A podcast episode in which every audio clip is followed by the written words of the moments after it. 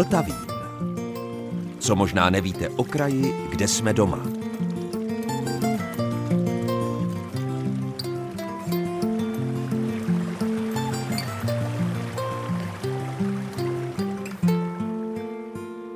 Posloucháte Český rozhlas České Budějovice, posloucháte Vltavín a dobrého dne i poslechu vám od mikrofonu přeje Zdeněk Zajíček. Jedním z největších překvapení, které jsem v poslední době zažil, bylo zjištění, že tady u nás na jihu Čech existuje muzeum komenictví. Ano, Kominické muzeum. A najdete je v Záříčí, což je obec nedaleko Soběslavy. A právě to bude naše první dnešní zastávka ve Vltavínu. Pak nás čekají krejřové z Krejku a jihočeský kapr, který původem vůbec není jihočeský.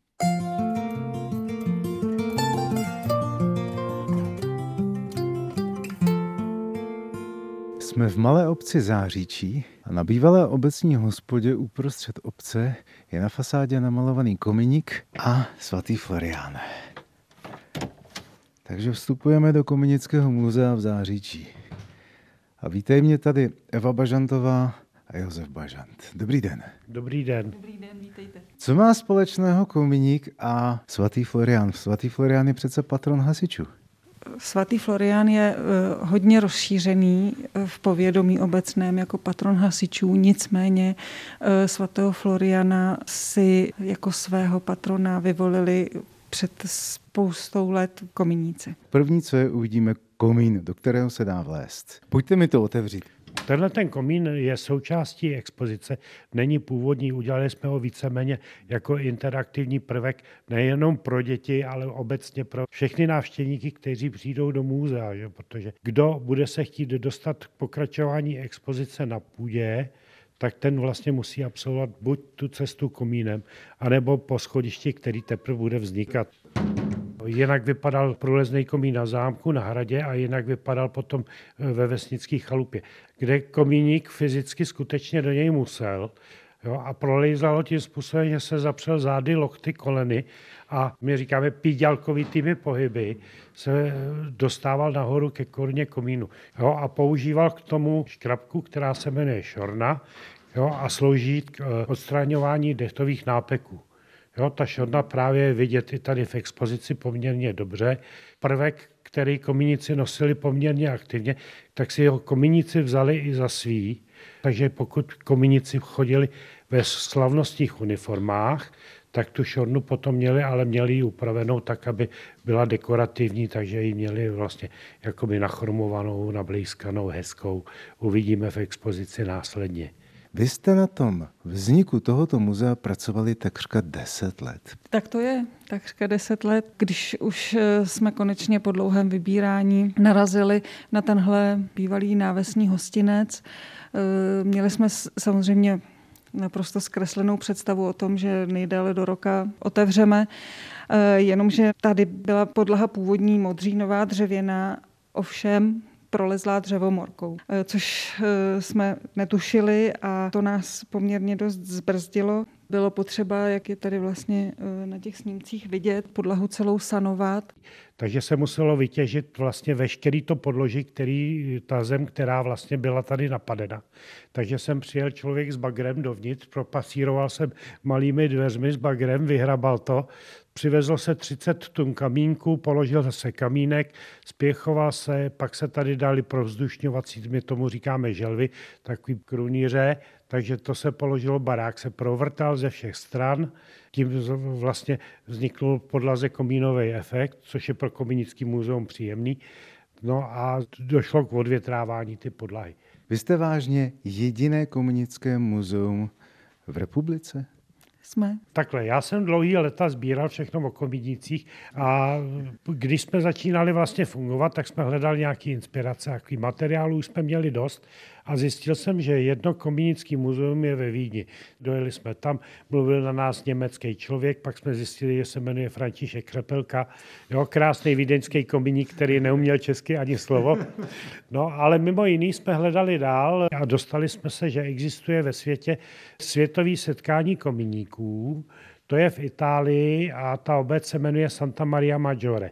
Takže my jsme tam byli letos už po sedmí na světovém setkání, respektive loni, ale to setkání má 40 letou tradici. Jo, a to je další komunický muzeum, který je také právě v té Itálii.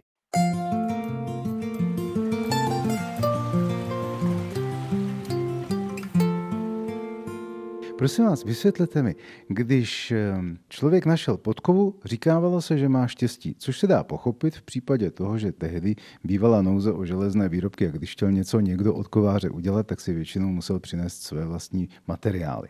Ale jak je to s tím štěstím u toho kominíka? Když si prý šáhnu takhle na kominíka, tak mi to přinese štěstí. Je to tak? No, víceméně tady platí jisté legendy, takže za Marie Terezie, za Rudolfa. Kominík prošel barákem. Jo, a víceméně jediná kontrola, která byla, byla ta, že někdo, zadavatel, na něj sahl a zjistil, že ten kominík je špinavý. Tím, že se na něj sahl, umazal si prst, říká, máš štěstí je vidět, že jsi byl aktivní, že jsi šikula a že jsi se dostatečně umazal. To je ta tvoje klika. Ten kominík teda odvedl dobře své dílo, za což byl pochválen a měl to štěstí, ale zase ta klika se přenesla, to štěstí se přeneslo vlastně i na ten barák, protože tím, že on odvedl dobrou práci, vyčistil komín, zabránil perspektivně tomu, že by vznikl následně komínový požár, že jo, spalný konstrukce takový v té době na to moc nedbalo, byť máme tady třeba předpis z roku 1755 tereziánský, kde se zmiňuje o tom, jak mají být vzdálený spalný prvky od komínového zdiva. A na, navíc teda zajistil to, že komín dobře fungoval, bylo teplo v baráku, bylo tam dobře, a to byla ta druhá varianta toho štěstí. Takže oboustranná spokojenost, oboustranné štěstí. Pojďte mě vzít do prostředka té expozice. Co tady všechno máme, ať se sem podíváme. Co vás to napadlo udělat muzeum komunictví? Vzhledem k tomu, že dlouhý léta sbírám vše o kominicích a vzhledem k tomu, že moje paní za těch 30 let, co jsme spolu, jo, to dotáhla do naprosté dokonalosti už, protože já jsem jenom takový povrchní sběratel a ona je ten člověk, který opravdu jde až do, toho, do těch kořenů. Tak se najednou nazbíral takového materiálu, tolik věcí, že Nakonec jsme se s tím stali i docela jako populární a začali nás oslovovat. Prvotně bylo to, že jsme udělali výstavu v Sezimově ústí, ale neměli jsme vlastně stálou základnu, takže jsme vystavovali různě v různých muzeích. Třeba v táboře jsme dělali trojvýstavu na jednou, kdy jsme vlastně obsadili tři objekty, v kterých probíhala ta výstava. Dělali jsme sladovnu v Písku, bezvadná výstava byla v Milevském klášteře. Ale nakonec vždycky tam došlo k něčemu, když jsme vystavovali kolem Vánoc v písku, tak mi upadly vánoční figurky. A ono, když rozbijete figurku, která je z foukaného skla z nějakých 30. let, je to nenahraditelná škoda. Tak jsme říkali, než si rozbíjet cestováním někde, tak si to budeme rozbíjet potom už ve vlastní expozici.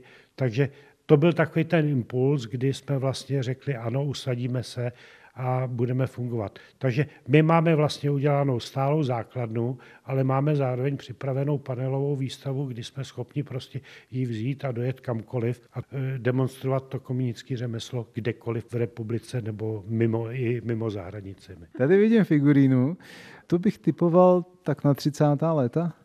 Je to současný pracovní oděv kominíka, který používají Němci doteď a když si na něj sáhnete, je celokožený. A ještě v těch exponovaných místech navíc je to zesílený. A co to mám přes rameno? To už tady padlo několikrát. To je ta šorna? To je ta šorna, to je ta, ta škrabka k odstraňování dechtových nápeků. Když popojdeme vlastně o kousíček dál k vitríně, tak tam jsou české varianty pracovních oděvů. Po levé straně pracovní oděv ze 40. let, která je diftínová, ale zase je v těch exponovaných místech zesílená jelenicí. E, v prostředním, v prostředku té vitríny tady vidíme vlastně celokožený oděv, e, když jsem se snažil určit stáří, tak mě zaujal, takhle, komínici si vlastně veškerý vybavení tvořili sami. Takže on, když měl kůži, nechal si ušít oděv jako takovej a on nebyl původně černý, že jo? To je právě, že si ho obarvil až tou aktivitou, tou prací. Takže tady je vlastně z jelenice udělaná celo, celokožený oděv a když jsem určoval stáří, tak uh, u krku je malý knoflíček, a na něm je skautská lilie. Scouting byl založen vlastně u nás v roce 1911, ale tuhle tu symboliku začali používat až vlastně po první světové válce, takže já to datuju, že tohle je eh, uniforma, pracovní oděv teda z roku tak 1918-19 podle té lilie.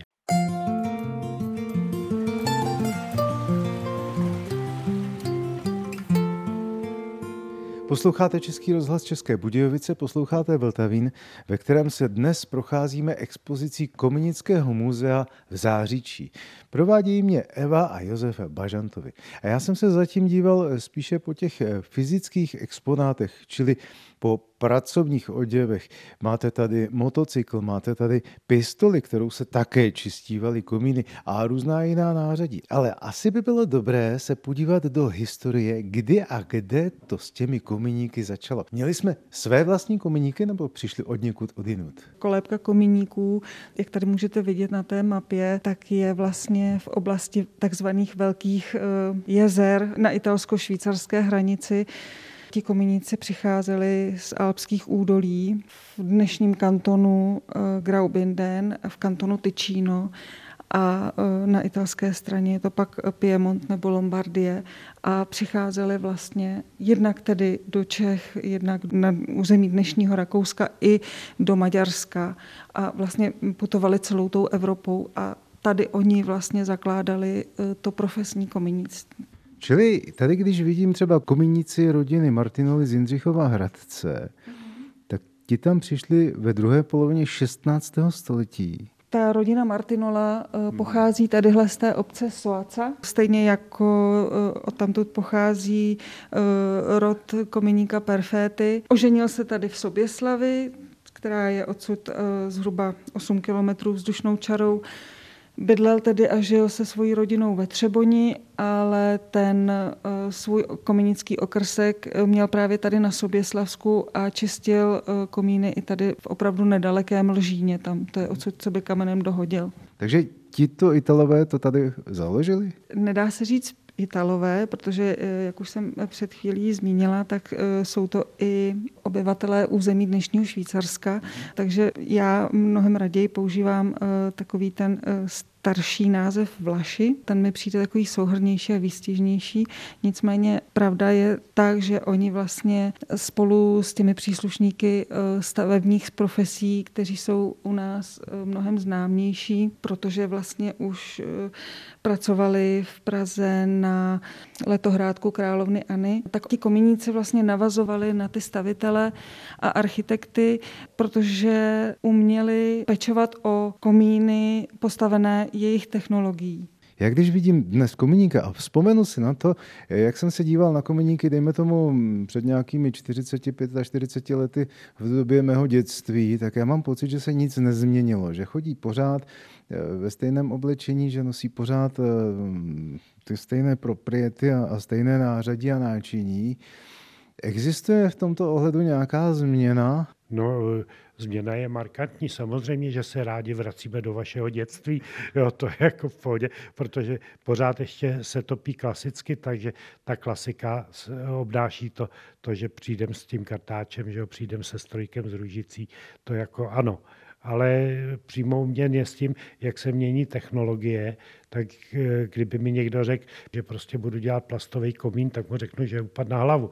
Že dneska je to standardní, protože máme dneska topení plynem a plyn přináší to, že už dneska ta technologie je kondenzační kotlek, ve finále to je komín na bázi vodovodního potrubí, takže tam už se ty technologie mění. Mění se technologie čištění, mění se technologie kontrol, takže eh, ve finále eh, už dneska měříme emise, že máme analyzátory různých plynů. Dneska kontroluju komín kamerou. Mění se nám světlosti průduchu. Že jo? Z průlezního komínu jsme dneska na nějakých 6 cm průměru že jo? od tahu spalin. Takže ta doba prostě přináší i tu změnu. Nejsme jenom před 40 lety, i když pořád jedeme i na téhle bázi. No.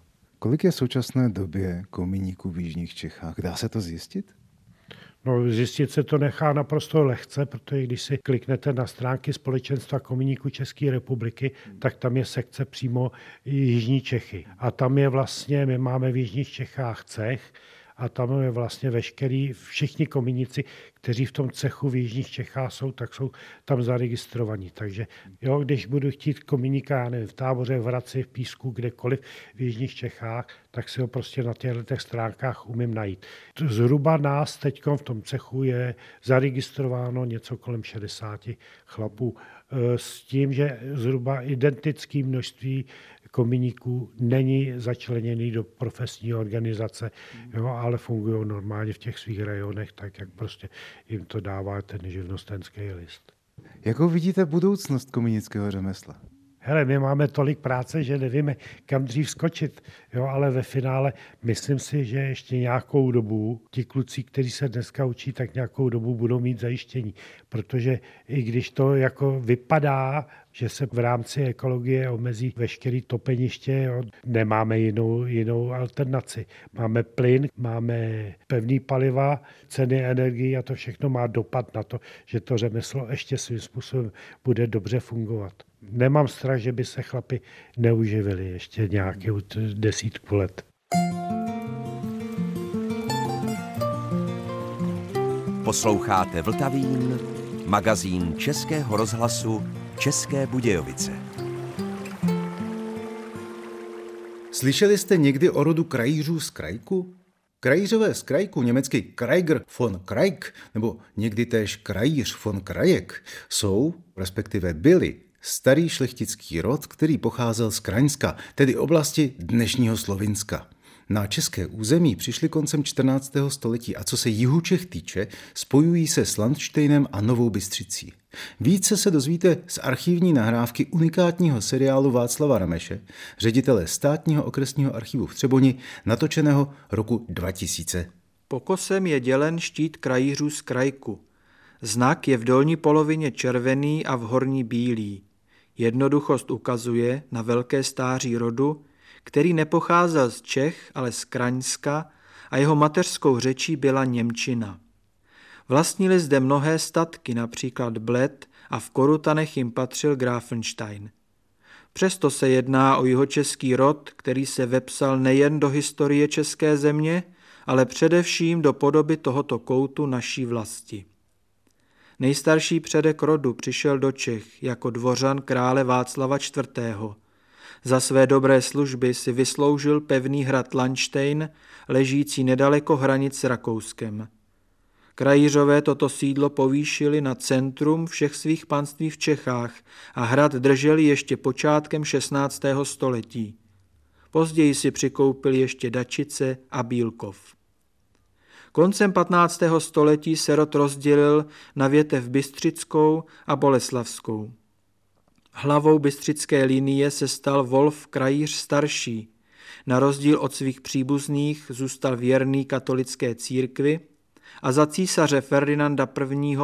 dosáhl vysokých zemských úřadů českého kancléře a nejvyššího purkrabí. Předtím však Wolf působil i jako hejtman Bechinského kraje – a velmi dobře se staral o svá svěřená panství. Povolal k sobě také významného odborníka na stavby rybníků Mikuláše Rutara z Malešova. Krajířovské peníze a Mikulášův um tak nechali vzniknout skvělé rybniční soustavě na Chlumecku a Novobystřicku ještě dříve, než vytvořil své třeboňské vodní dílo Jakub Krčín z Jelčan. Druhá větev si nepodržela původní rodovou víru a přešla na stranu protestantskou. Když změna tak pořádná, platilo zřejmě u těchto krajířů. Jednota bratrská měla u nich vždy dveře do kořán, zvláště Arnošt Krajíř, který byl dokonce členem jednoty, vždy a všude svou církev bránil. Nechal také vybudovat nové kostely v Brandýse a Mladé Boleslavi. Podařilo se mu dokonce předběhnout dobu a na svém příkladu ukázat, jak to dopadne s reformací o sto let později po Bílé hoře. Ve své podpoře jednoty bratrské zašel až tak daleko, že se ocitl roku 1547 v čele stavovského protestantského odboje. Když byla revolta potlačena, neminul ani jeho krutý trest. Část jeho jmění, včetně Brandýsa, musel postoupit králi a zbytek směl držet již jen jako propůjčené léno. Po nějakém čase mu bylo sice odpuštěno, ale s hodou okolností již tato bratrská i jihočeská katolická větev rodu vymírá. Krajířové z krajku byli příbuzensky spjati s pány ze Žerotína, Tovačovskými z Cimburka, Šelmberky, Švihovskými z Rýzmberka a Beřkovskými z Boskovic. K zámku Dačice, kteří krajířové také vlastnili, se váže pověst o velkém pokladu, který zde byl kdysi ukryt templáři. V zámeckém sklepení je prý zazděná ruka, která k němu ukazuje.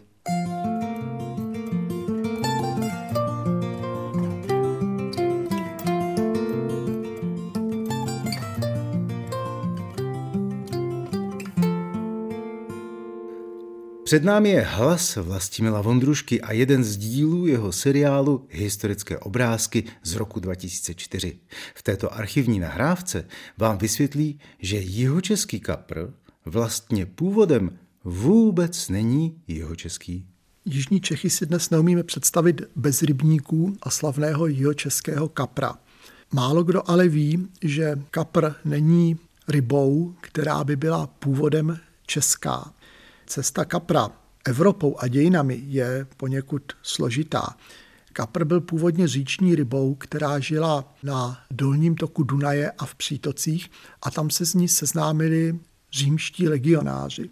Tito římští legionáři kapra přenesli do Říma a ve starověkém Římě ten kapr byl chován ale obvykle pouze v nádržích jako okrasná ryba. Teprve po rozpadu říše římské a v období zmatků, tak se kapr dostává z Říma do Bavorska a současně se dostává ve větší míře do jídelníčku, ale nikoli v obyčejných lidí, ale kněží. Neboť to je přesně doba, kdy se podle liturgie začíná budovat zvyk dodržovat půst. A k postním jídlům samozřejmě nesměla patřit žádná masa, pouze jídla bez masa a právě ryby. Takže kapr se stal součástí postního jídelníčku především v klášterech. Takovými průkopníky chovu ryb se stali cisterciáci, a cisterciáci, kteří pak ve 12. a 13. století přicházejí do českých zemí a budují zde své kláštery, tak začali stavět prvé velké rybníky a začali pěstovat kapry ve velkém, protože musíme si uvědomit, že některé cisterciácké kláštery, například ve Zlaté koruně, tak měli i v době předhusické až 100 mnichů a obrovské množství služebnictva. To znamená, na ten jeden půst oni potřebovali veliké množství ryb. Takže vlastně cisterciáci začali ve velkém chovat kapry. No a samozřejmě tím, jak se půst rozšířil mezi světské vrstvy do měst, mezi šlechtu, tak stoupala spotřeba ryb a ideální rybou, která se chovala tak jako tržní, byl kapr. Jenom odbočka, jak se kapr ale dostal na vánoční stůl. Staročeské Vánoce byly svátky nesmírně bujaré, rozverné, ještě předůsictví kazatelé kritizují nemravnost a obžerství našich starých Čechů. Vlastně teprve v baroku se začíná prosazovat jiný pohled na Vánoce jako na svátek uměřený, jako na svátek se střídmým jídlem, s postem, s půlnočním ší. Nicméně ani v té době ještě se kapr na Vánoce nejedl. To, že se kapr dostal na vánoční stůl, je až zásluhou dvou světových válek ve 20. století. Samozřejmě občas někdo kapra v tom 19. století na stole měl, ale masově se kapr na štědrovečerní tabuli dostal až za první a pak hlavně za druhé světové války, čili ta jeho tradice není nijak dlouhá. Nicméně zpátky k jeho českým rybníkům a jeho českým kaprům. Jižní Čechy totiž mají ideální podmínky z hlediska přírodního pro budování velkoplošných rybníků a čím větší byl samozřejmě rybník, tím větší byla rentabilita chovu těch kaprů. Rožimberkové vlastně základem jejich bohatství byl právě vývoz kaprů. Oni v obrovském množství vyváželi kapry do Rakouska, do Bavorska, samozřejmě vozili i kapry do Prahy a proto se budovaly na svou dobu nesmírně nákladné soustavy rybníků propojených zlatou stokou, Nejslavnější tehdejší rybníkář Jakub Krčín z Jelčan byl, jak píše tehdejší kronikář, člověk nerudný, jenž jen na rybníky laskav byl, což je jeho obraz i potom v pozdějších pověstech Jakub Krčín, člověk zlý, nerudný. Nicméně fakt, že vybudovat tak složité dílo znamenalo, že člověk musel být rázný, ono to zase nebylo organizačně tak jednoduché. Je ale zajímavé, že ty velké rybníky, byť byly velice výnosné, tak nebyly příliš oblíbené a to dokonce i u kupujících, protože ještě Bohuslav Balbín ve své knize o Čechách píše o rybníku Svět u Třeboně, že je sice největší a velikostí překoná ostatní rybníky v Čechách, ale nikoli chutí svých kaprů, neboť ve velkých rybnících je velké množství bláta a to způsobuje, že kapři jsou líní, nepohybují se a tudíž to jejich maso není příliš dobré. Takže tehdejší gurmáni naopak si žádali kapry z místních chovů, z malých rybníků, čili vlastně i ta ruka trhu svým způsobem tady fungovala, takže i vedle těch velkých rybničních soustav až do konce 18. století se chov kaprů udržel vlastně i na malých panstvích. Teprve později v 19. století začaly ty malé české rybníky zanikat a začal se prosazovat onen velkochov, který známe dnes. A to je z dnešního Vltavínu všechno. Od mikrofonu se loučí Zdeněk Zajček, od mixážního pultu Michal Kolář a vězte, že za týden jsme tady zase ve stejném čase.